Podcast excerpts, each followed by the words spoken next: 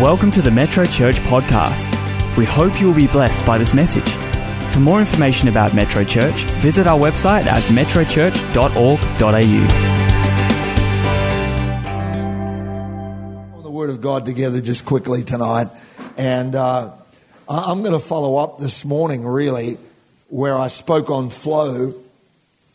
And you might go, well, you know, where's that in the Bible? Well, there's actually quite a lot of it. I was thinking earlier while I was standing there how so many people think the Bible is about behaviors and that's all it speaks of. Well, it certainly does speak about them.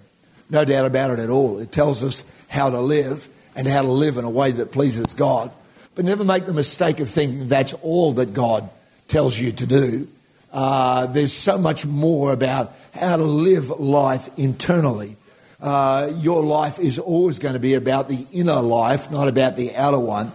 And so we want to go to Isaiah chapter 54, verse 1 and 2. We believe that this is God speaking to Metro Church. If you're from another church, God bless you. Take it uh, for your life. I'm sure He's speaking it to you. Isaiah 54, verse 1 and 2, though, we feel is particularly spoken to us here at this church for 2019. I said last week that I'd gone back and I thought it was October. Well, I actually went and checked. It was uh, halfway through August last year that God began to speak to me about this. And so uh, for me, I've been living with this passage every day since mid August. Uh, so I understand you might go, Well, I'm, hearing you and I'm hearing what's happening, but it hasn't kind of dropped or sunk yet. Well, just keep on going. You, you, I've had a lot more time at it. Isaiah 54 and verse 1 says, Sing, O barren, you who have not borne. Break forth into singing and cry aloud, you have not labored with child. For many more are the children of the desolate than the children of the married woman, says the Lord. Enlarge the place of your tent. Let them stretch out the curtains of your dwellings. Don't spare. Lengthen your cords. Strengthen your stakes. And the three verbs in there, or three of the verbs in there, that particularly we feel uh, God's saying to us is enlarge last Sunday morning. You can get the podcast, you can get the YouTube channel and check all that out. I was at two events yesterday, both parties celebrating Luke and Nikki's. Hey, welcome, Nikki's mum, too, by the way. A nice to have you here. And Luke and, and Luke's mum and dad. Uh, but I was at their party, and some of them, I, I didn't know them. They came up to me and said, Hey, thank you so much for the podcast. I can't get to church much anymore. I'm listening to them uh, every time uh, that, um, you know, as I'm going to work. Then I went to a 60th birthday party after that. And somebody came up to me again and said, Hey, I'm listening to that. So, however you're getting it, uh, you can go back and listen to them again. They're kept for quite a while. But I spoke last Sunday morning on enlarge, on drawing a larger circle around your life. I've thought so much about that. It never came out of a preach, it wasn't actually in my notes the thought of drawing a larger circle. It was something that I got prompted into while I was preaching. And I've thought about it so much since. I want to draw a circle so large that it would take God to fill that circle. I'm not talking about wild, crazy, you know, who could come up with the wackiest idea and hope that God will do it. I'm talking about a spirit led, about a Holy Spirit informed prompting to go, let me just believe what God can do in a greater way through my life than ever I might have imagined. So it's enlarged and then it's stretched and then it's strengthened. Uh, this morning, as I said, I spoke on flow and on seeing flow happen in your life. Now, sometimes we read some passages of scripture or we come to church and we hear preaching uh, about people's needs. I got challenged many, many years ago that if you were coming to our church and you were wealthy and healthy and your family was great, I wondered how much of what I preached might speak to you. And you go, why would you think that? Well, because I, I don't want to simply be someone that helps people get their needs met, because I believe that your life and mine needs to be about a lot larger than just having my problems solved and having a good life and, you know, an easy life and getting blessed. I don't believe that's what God called you for. I don't think He called you a king and a priest so you could sit in a palace. Kings are called to, to rule over realms. Kings are called to shift and to adjust whole groups of people to lead and to bring change. And I believe that's what believers are called to do. Uh, when it says we are called to be priests under God, that means not only do we stand before God, it means we stand before people because that's what Hebrews says priests do. Priests stand between God and others. And there are others that need you to be a priest in your life. There are people where you live and at your workplace and at your school or at your university when you get there this year. There are people around about you that need you to be a priest to them. I don't mean to wear a collar and wear fish pins on your lapels and, you know, kind of say hallelujah every third word or something like that, but I mean people that need to have someone show them what Jesus is like, and we are called to that. So that's why this morning I spoke about the woman in 2 Kings 4 in desperate need. Get the podcast of it.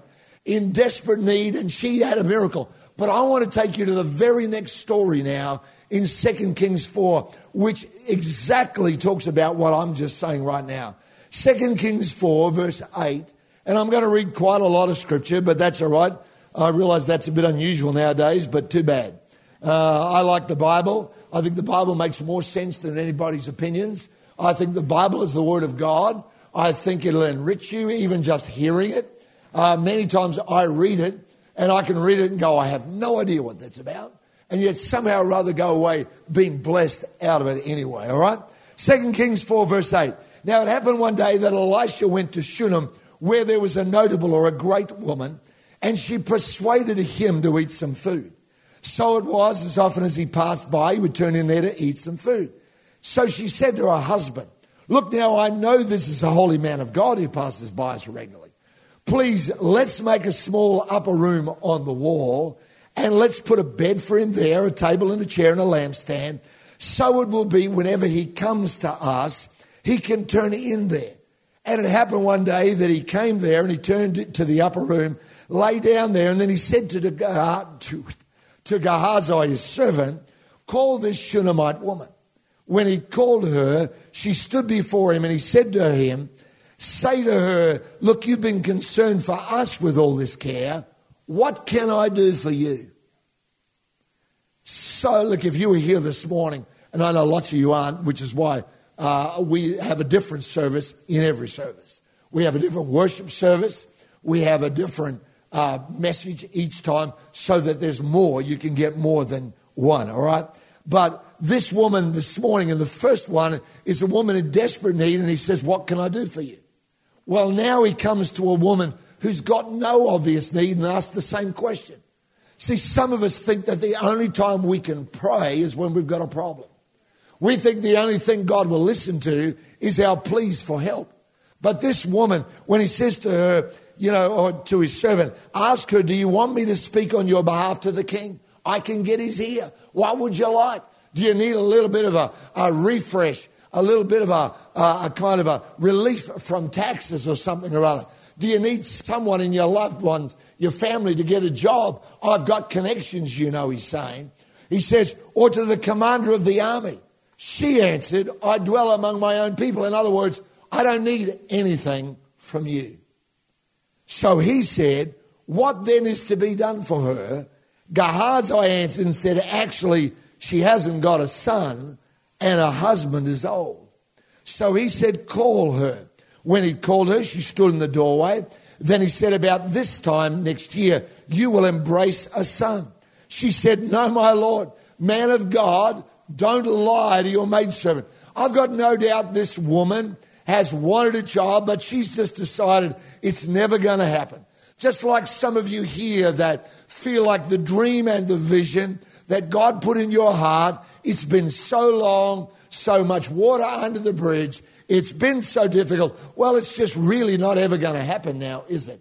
And out of that, out of that sense of overwhelming human disappointment, come on, out of that, some of you here that have asked God to send someone to your life and no one's turned up. You've asked God to release your ministry and there's been no release of anything in your life. You've asked God about that business idea, but nothing's ever come of it.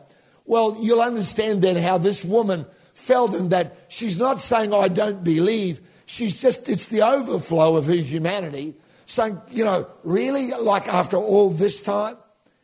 But the woman conceived and bore a son when the appointed time had come of which Elisha had told her. The child grew. Now it happened one day that he went out to his father to the reapers and he said to the father, My head, my head. So he said to his servant, Carry him to his mother. When he'd taken him and brought him to his mother, he, watched this, he sat on her knees till noon and then he died. I wish I had time tonight, and I don't, to talk about dead visions.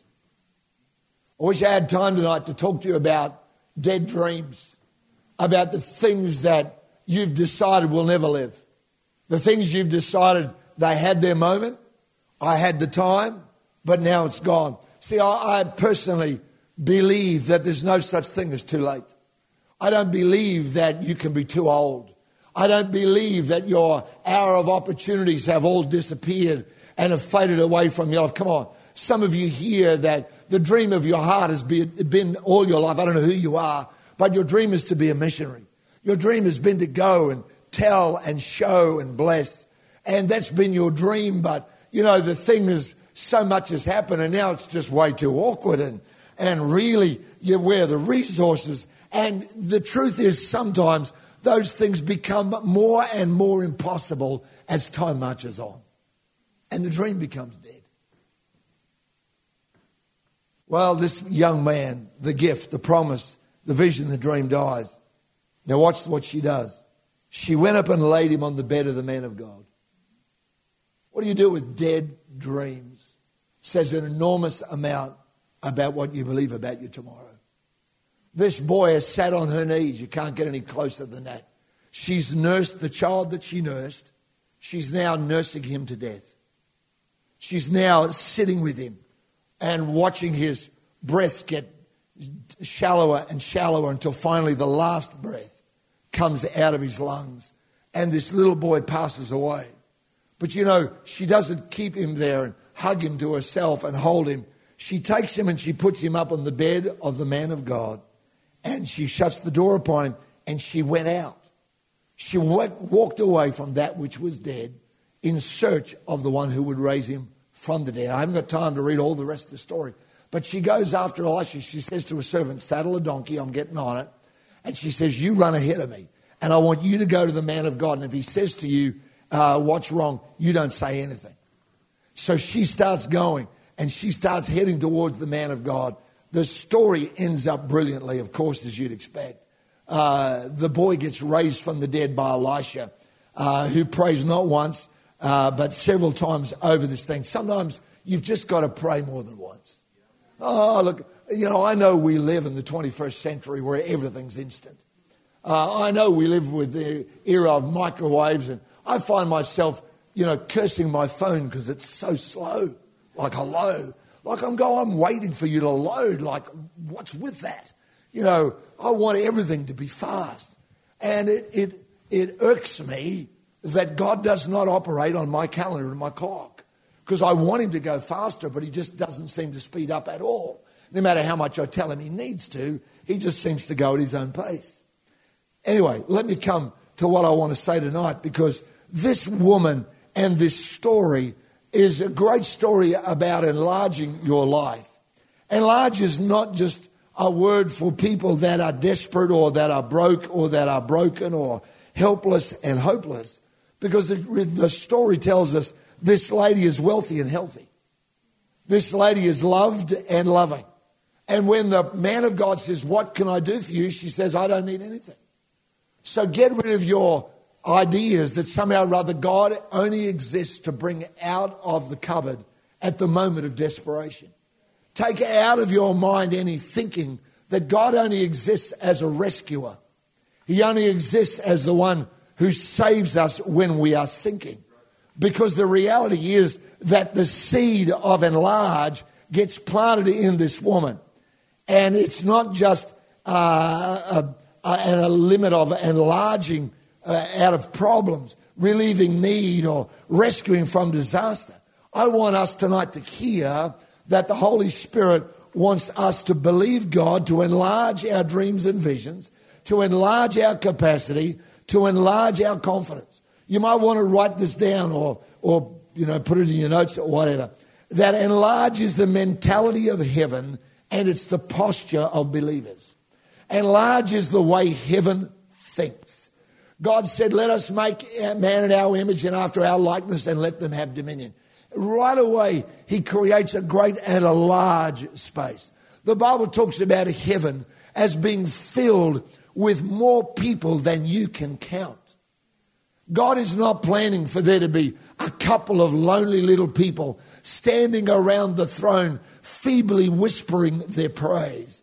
But his salvation, which is so great, is being poured out on the earth like never before, and countless multitudes thousands and hundreds of thousands and millions of people. I told you the story. I read it in the book, The Vicar of Baghdad, uh, some uh, a year before last, I think, where this Anglican, uh, he was a neurosurgeon, I think, and he felt called to the ministry and goes off to Anglican seminary and gets his doctorate and all that stuff and goes to Baghdad, where he's got a, a, a an armed guard of 15 people around about him or something or other, provided by the government. He never asked for it. They said, We've got to look after you. He said he saw 17, is it sheiks? Is that the way it's said? Sheiks, sheiks, sheiks, sheiks. 17 sheiks come to Christ. He said 14 of them got martyred for their faith. And out of that, and all over the globe, there is a pouring out of the Holy Spirit. But I see it happening as well, not just overseas, but I see it happening in this nation. More and more people are, are becoming aware that the politicians, hello, uh, don't have the answers. They're becoming aware that our, our, our morality as we have based it, that we need, so there's a spiritual yearning and a hunger and a desire that is sweeping across the planet. Lots of people don't know how to give names to it. That's why I thank God for every kind of church, not just our kind of church. I don't care whether you're a, a Pentecostal, a Baptist-costal, a Anglican, a Presbyterian, uh, uh, whatever you are, Gog, Magog, and Aog. It doesn't matter which one you are or whatever background you are from, but it's the name of Jesus. And seriously, in this year of enlarge, if we will simply but take Jesus to the world around about us, uh, you know, this church doesn't save anybody, but only Christ does. And so this woman has got a, a mentality of enlargement. It's the posture of believers. And I want to give you quickly tonight, and it won't be very long. I want to give you some things about enlarging your life that I think we need to understand on our journey of enlarge because enlarge is not the theme for January. It's not just the start of the year. I believe it's what God is going to do all year long in this church. You're going to hear about it all year long. And uh, we have been planning and dreaming every conversation as staff and leadership team that we have. We are talking about enlarge. Uh, like we've had, we started Yes Text going back uh, February, a year ago. And that was simply us wanting to say, how do we help people begin to follow Christ in an authentic way, in a way that is their decision without pressure, but they get to make a commitment. Well, last year, 200 people uh, in this church or through its ministry, they weren't all here, uh, said yes. And so then we started getting requests from people saying, you know, my friend lives overseas. Can they get yes text? Well, apparently you can't. And so our team started working on that. As of today, you can be a part of it wherever you are in the world. So if you're listening to this, wherever you are around the world, you could be in Saudi Arabia, you could be in England, you could be in Scotland, you could be in Switzerland, you could be anywhere, South America. Put up the slide if you would, please. And you'll notice on the bottom, now it's not just 0488826392. Now, all you've got to do, and I did this on Friday, and quite frankly, I'm a bit of a Philistine, uh, a bit of a troglodyte, a bit of a Luddite. So I reckon that if I can do this, anybody can. Uh, I went to yes.metrochurch.org.au and in two clicks, you say yes to following Christ, and the next morning, I've been getting them since Friday, the next morning at 7 a.m., you get the same email the text people get, and yours comes as an email. And it comes with a scripture to help you start walking with Christ. And then it has a prayer that you're able to pray. Because many people, that's their big question. How do I pray? I don't know what to say. I don't know. All I know is the Lord's Prayer. And so you can start doing that. Well, that's enlarge. That's enlarge. Uh, you know, there are two uni accommodation blocks, buildings, uh, catering for 1,600 university students. They're coming online beginning February. Well, we started planning. How do we draw a bigger circle around the life of this church? Thank God for uh, Hayden Glass. He's away, I think, on leave at the moment. Uh, Luke, who's uh, just got a job as the manager over there. That's pretty cool. Uh, uh, Michael Partha, stand up, Michael, do a spin. This is not really, this is the weirdest preach, but anyway. Uh, Michael Partha's taken over from Luke, leading Metro Young Adults. And we're gearing up to how do we draw a bigger circle? And so on February 24, we're having a gigantic, we're filling the entire car park. None of you can park there. Uh, we're filling the entire car park with food vans, and we're having a service. You won't fit here, it'll be upstairs. And the building across the way has just made it an official engagement of the entire block. It's called Dinner and Church. That's what they call it. We didn't call it that. Uh, and they're asking 800 uni students to come to church. Know, I reckon it's pretty good when uh, other people start inviting people to church. Amen.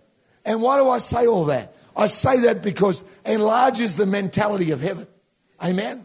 So you've got to understand, we as a team never come to church going, oh, it's just another Sunday. Never, ever, ever, ever, ever. Ever, ever, ever, ever, ever. Ever, ever, ever, ever, ever. Every single time we come, we're drawing a circle saying, Holy Spirit, what do you want to do in this spot? So let me give you some things quickly about enlarging. If this is not the most, uh, what do you call it? Not eschatological, pneumatical, um, oratorical, whatever preach, that's all right. It's going to be good. Here we go. When we enlarge our world, number one, when we enlarge our world, we make room for the miraculous. I want you to understand because in the story I read this morning, she actually asked for help. This woman's not looking for any. She hasn't asked God for a miracle. Elisha never asked her to build the room. She's not looking to supplement her income with a boarder. All it came out of was somebody saying, I want to make a room. She goes to her husband. I don't know how much it costs, but, uh, you know, there, there's a house near us where they just built an extension on the house. I'm guessing you wouldn't get much change out of 20 grand, adding a room on or something like that. Was that about right? A bit more than that? This lady has gone to some expense. She's gone to her husband and said, That guy coming past, I want to bless him. I want to make a room. Oh, we're good. We got our family. We got our needs met. She says, But I'm drawing a bigger circle to include other people. And out of generosity and honor, this lady creates space for the man of God to come. She didn't know and she wasn't doing it to get a miracle in her life, but the result of her enlarging her life was that the miraculous came to her home. Generosity and giving aren't the same. Some people give and they demand a return. But generosity is giving away regardless in life. It's enlarging, it's making more space in your world. I encourage you to be building the life of generosity. Proverbs 22, verse 9 whoever's got a generous eye. It doesn't say whoever's got a big wallet, whoever's got a full bank account. It actually says whoever's got a generous eye. Why? Because generosity's got a lot more to do with how you see things than it has to do with how much is in this. Amen? It's how you see things. And so we're preaching on this. I don't believe that enlarge is meant by God to be about growing the numbers. It's not meant to be about you getting more stuff. I believe the greatest thing God will do in 2019 is enlarge the way you see things, enlarge the way you and I perceive life around about us. When we enlarge our world, we make room for the miraculous. Here's the second thing what we make room for can become the place of our own miracle. This lady, when her child dies, she doesn't take him to his room. She doesn't take him to her husband's room. She doesn't take him into the lounge where visitors come. She takes him up the outside of the house to the room that she built for the man of God and she puts him on the bed that she bought for the man of God. When she built it, she never imagined she'd have a child. She never imagined the child would grow and be of an age, he must be around 10 at least. Years have gone by, and now this woman with her deceased child takes him up onto the place that she built just out of generosity, and it ends up becoming the place of blessing in her own life. Ends up becoming a miracle. She prepared it for others, but it blessed her. You know what I've discovered? I've discovered over life that if you are a generous person, others will get blessed through you for sure. But you will equally get thoroughly blessed. God has got a way of blessing you when you bless others. John's Gospel, chapter 2, verse 1. On the third day, there was a wedding in Cana of Galilee, and the mother of Jesus was there. Now, both Jesus and his disciples were invited. The way that's phrased makes me think it's like the wedding uh, Yvonne told me about with her daughter Casey, who was just left to go back to Victoria. And there was a, a family wedding that she wasn't really, I don't know if I'm, a, can I say, too bad I've said it. Uh, uh, there was a family wedding, one of the cousins. She hadn't been invited. I guess they didn't know she was going to be even here. But they said to her, they said, come on down anyway if somebody doesn't show up, we'll fit you in. And that wasn't a bad thing by them. They're, they're doing what they can. And that's the same kind of thing that I think John 2, verse 2 reads like. I think they invited Mary, the mother of Jesus. I think she was the principal guest. I think then they go, Oh, and Jesus is back home? I'll bring him. What, he's got all his followers with him? I'll, I'll bring him in, we'll fit him in somehow or other. That's what I think happened in this story. I might be wrong. We'll find out when I get to heaven. But I think that's what happened with this story. But here's the funny thing because when they make room to add somebody in, you know the way the story goes. They run out of wine. Did they run out of wine because Jesus' disciples were just real heavy drinkers? I'm not sure. I don't think so. But I know this that the very person they made room for becomes the answer and the provider of the miracle that they need. The very one. You know, no other guest went out and said, Look, I'll duck down to the bottle shop. You know, I'll, I'll ring up the local vineyard and get them to send down a truckload. I worked this out a couple of weeks ago just because this is the way my brain works. I thought, I wonder how much that's worth. And so I, it tells you how big they all are. By my reckoning, it's something like Jesus gave them a wedding gift of $50,000. That's how much wine he made. All right? I worked it out on a bottle rate. I don't know if there's wholesale rates of wine, but whatever, I don't know. Anyhow, what I know is this that they could have said to Jesus, or oh, Mother, they could have said, Look, Mary, you know, we fitted you, we, we wanted you here. Jesus, well, he's all over the place. Who knows where he's going to be? We never invited him. And then all those guys, they're fishermen, they eat like horses and drink like fish. You know, they're, they're just going to eat us out of house and home. And, and, but the reality is, again, see, Flow says this. Flow says what goes through you will touch you. That's why I've never had a problem asking people to take responsibility to lead. Because I know this that if you step up and let God use you, you'll never be the worse off for it.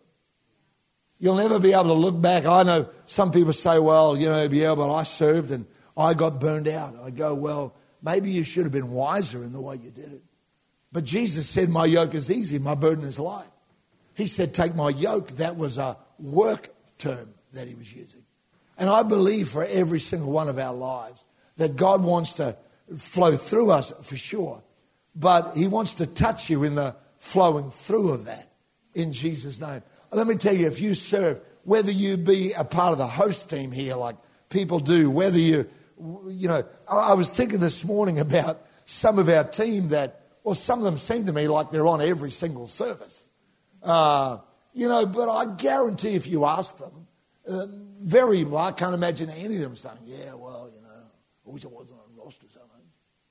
Well, I think most of them probably go, what an amazing space I get to be in when the anointing of the Holy Spirit floats through my life. Here's the last one. Here's the third thing. When we enlarge our world, we make room for the miraculous. When we make room, it can become the place of our own miracle. Here's the third one. We've got a part to play in miraculous flow in our life. None of this would have happened, and none of this story would have taken place if a lady hadn't said, Let's make room. Let's make room. John chapter 2, verse 7. Jesus says to these guys when they run out of wine, He said, You fill the water pots with water. They filled them up to the brim. He said, Draw some out. You do this now. You take it to the master of the feast. And they took it. I do not know of a miracle that God will do that happens while you sleep and you've got no part to play. I could tell you time after time where I've seen God do miracles, but it took someone to go. It took someone to pray.